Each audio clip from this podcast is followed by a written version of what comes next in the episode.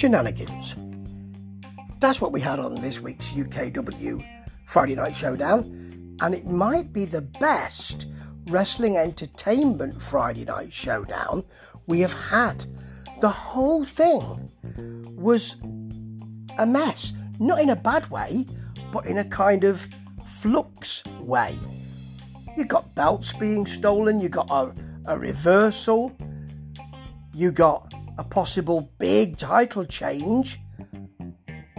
Anyway, let me explain why it was so fabulous. Well, of course, the reason why it is so fabulous is because they know exactly what they're doing and they can do it. First of all, we have a four person booth. Yeah, we've got Sid and Winter, and we've got um, Steph, and we've got disconnected Brett Hadley, who's I really enjoyed this week.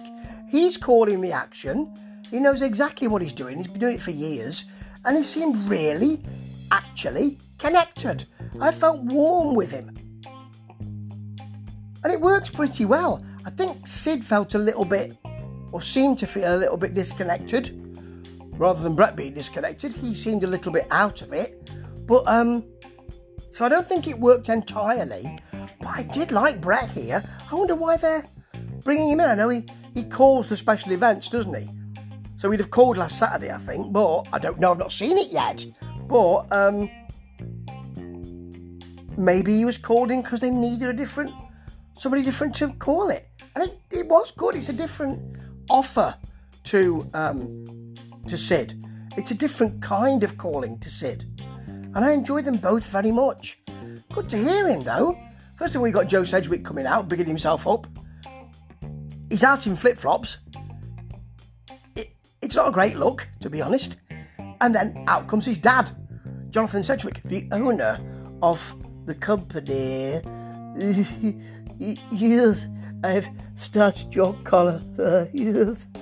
And he tells, he tells his son, who of course has turned to the Persian Empire side, the most dominant faction in sports entertainment. I have to say that.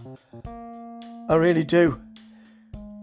Anyway, he calls for Cliff Harrison to be his opponent at Rebound, the next event, for the Genesis Championship belt that he was gifted but has now defended. And just to make sure there are no shenanigans, that'll be the word of the night, at that event, Jonathan Sedgwick will be the ref. He'll be in control. Yes, yes, sir. That's a good way to start. And they carry on with another rather nifty match. Jacob Reed versus Captain Dan Adams. He's not a real captain. Or maybe he is. I don't know, I've not done my research. I don't think I need to, really. Anyway, in this match, Jacob Reed attacks immediately, and the referee, I think it was Hamza, the referee, that will be. We'll talk more about Hamza later because um, he really gets involved in one of the one of the matches. More of that in a bit. He attacks immediately. Ref takes him away. Don't know why he does that. The bell had rung. Anyway, there's a nice Adams crossface, and um, that Jacob Reed flying either uppercut or forearm. I can't remember which it was, but um, but Mr. Reed came back to me to say it wasn't this, it was that. Did he say it was it was a forearm, not an uppercut, or an uppercut, not a forearm? One of the two. Take your pick and come back to me, Jacob. Now, Adams decides to work on the leg. Nice Boston. But Jacob Reed powers out of it. And there's a kick to his leg as well because he won't give up. Jacob Reed hits a lovely suplex, but he's gone back to the leg, has the captain, and there's a calf crusher, very AJ Styles, for the tap. It was rather good actually, this. And here come the Persian Empire, the most dominant force in wrestling factions at the moment. Mustafa Khan says he is a dominant champion and there's nobody there to beat him. Well, there is somebody, and that would be JPR. He wants to go, and it's really good the way this works. Mustafa Khan suddenly gets really angry, and by doing that, he legitimizes JPR's challenge. If you don't get angry with somebody, oh yeah, it doesn't it doesn't look like you're concerned. If you instantly get cheesed off, it looks like you're really concerned. That's nice. So, Sid, Sid, Sid Phoenix, general manager, makes the match for later on tonight. It's your main event. And the Persian Empire are banned from ringside. This is going to be good. Then we've got Sarah, I think it's Sarah, isn't it, doing the announcement, which cuts through Henry Winter's chat. I mean, I'm tempted to say blather, but chat. And we've got Tommy Dillon versus Cliff Harrison. Now, stay with me on this. Tommy Dillon was the round the clock champion. Then he lost his belt to Ian Creed, who then lost his belt to Jake Maktoum. So it's now Maktoum who's the champion.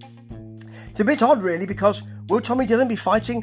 Will Will Wild be fighting Shake for the championship? Have they split up? Blimey, that's like Ben and Jerry's going their separate way. Anyway, this is actually a pretty good match, and I've been a bit of a denigrator of um, of Tommy Dillon, and I have to be careful because too much denigration, you can go blind, you know, apparently. But here, just puts in a really good shift. Maybe that's because Cliff Harrison's work is so special. Fast to begin with, that surprised me. There are competing champs, chants, should I say? That surprised me too. They're not competing champs, but surely it's only a matter of time for Harrison, definitely. There's a very nice Harrison armbar, then a really sweet cannonball off the apron. He didn't half connect with that. Lovely neck breaker to suplex. He likes to do those chain moves, and he can. Then a cliffside for a two count. There's a bit of a botch in the middle of this. Somebody crumples to the mat, and I don't know why. But it didn't really matter with the with this because it all works so well that if something happens, it doesn't. It's not really a problem. Then you've got a lovely Dillon Falcon arrow. He really, he, I mean, he gives us all of it. Really nicely done. And then the sort of side slam helicopter thing. He holds him out, turns round and round. It's hokey, but it's sweet. But Harrison comes through with an unprettier for the win. That was the right decision. Delighted. Delighted with that match. One of the matches of the night. But this is not about the wrestling. This is about wrestling entertainment. And if you've got a really good wrestling um, offer, which they have, then you can sometimes say, let's just put the shenanigans in tonight and still have some good matches. Now, next we've got the Yorkshireman versus Billy O'Keefe. The Yorkshireman takes ages. They do talk over it, which is nice, and talk through it. Is he making a brew of Yorkshire tea? You know, all of that. There's a test of strength to begin with because Billy O'Keefe as they keep telling us, looks like a small guy, freakishly strong, and he seems to be. There's a very nice moment where the Yorkshireman, the Yorkshireman, has got O'Keefe on his shoulders and squats to a, to a Death Valley driver. That's really lovely. Then there's a big Yorkshireman chop. Ring. The chop shop is, oh no, no, it's just a chop return. And then a lovely, I mean, I shouldn't really be talking about a flip out the corner it's Billy O'Keefe, but the reason I'm doing so, and the reason why the commentators do, is because he gets such leg strength height on that. It's beautiful. That hammerlock lariat is not called out, but it's a great move from O'Keefe. I love to see it. Hits the DDT. It's one of the new types, so it's quite spiked on top of the head. And here comes Johan Hunt. He's taken the belt. He tweeted me with it almost immediately to say, Look what I've got. I have replied, because of course, as I've said, you know, you may not have you may not have fought for it, but you've certainly earned it. It says here. Anyway, there's a distraction and a modified sling blade. It, well, it's kind of. It's, a, it's an odd little move, but it works for. Um, or is it? Is it a face plant? Anyway, for the Yorkshireman pin. But O'Keefe won't be leaving it there. Oh no, he'll be making another appearance later on. Now, this may be the match of the night, and it's shenanigans again because it's a three way tag team match. It's the Society, that's Remus Kane and um, Robert DeCaro, versus the Playtime Mafia, that's uh, Jester J. Rowe Lewis, the fourth, thrice removed, and Cerebral Steve versus Big Duncan and Johan Hunt, who don't need a name because they're in the Persian Empire. Johan Hunt comes out wearing the belt, and for the whole match, well, more or less the whole match, he's holding it to him. He's got Leone out with him, and they're talking, and he's holding it close to him because he doesn't need to get involved in the match. Not when you've got someone as big as Big Duncan, who is a tag team all on his own, really. Early on, Steve jaws at Duncan. You know, he's giving him a bit of the verbals. Because, of course, he, he feels he's got the beating of Duncan, and that's simmering really nicely.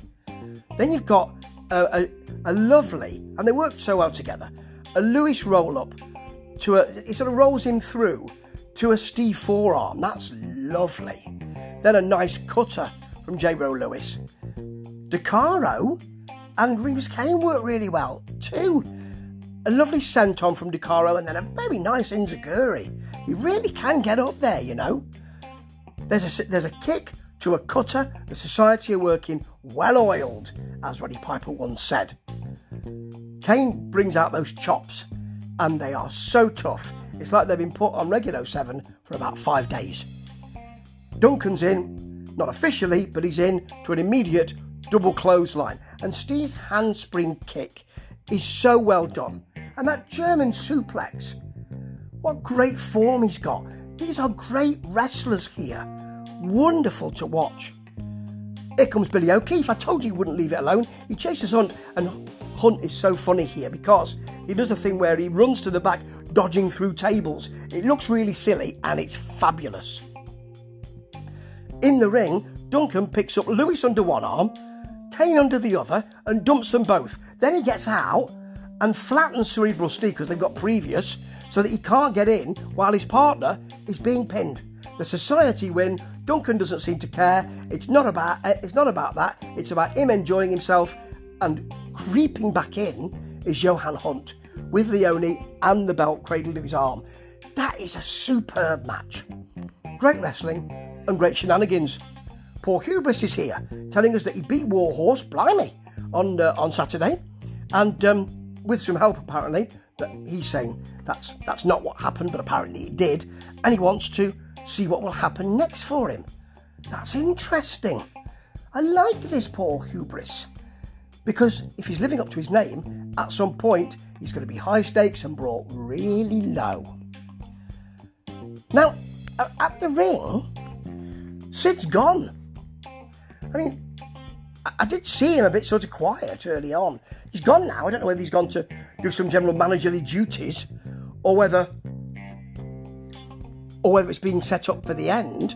But this match, after Sarah rushes off for a mic, doesn't matter. Say, you're a mic. No, no, says Brett, we're out.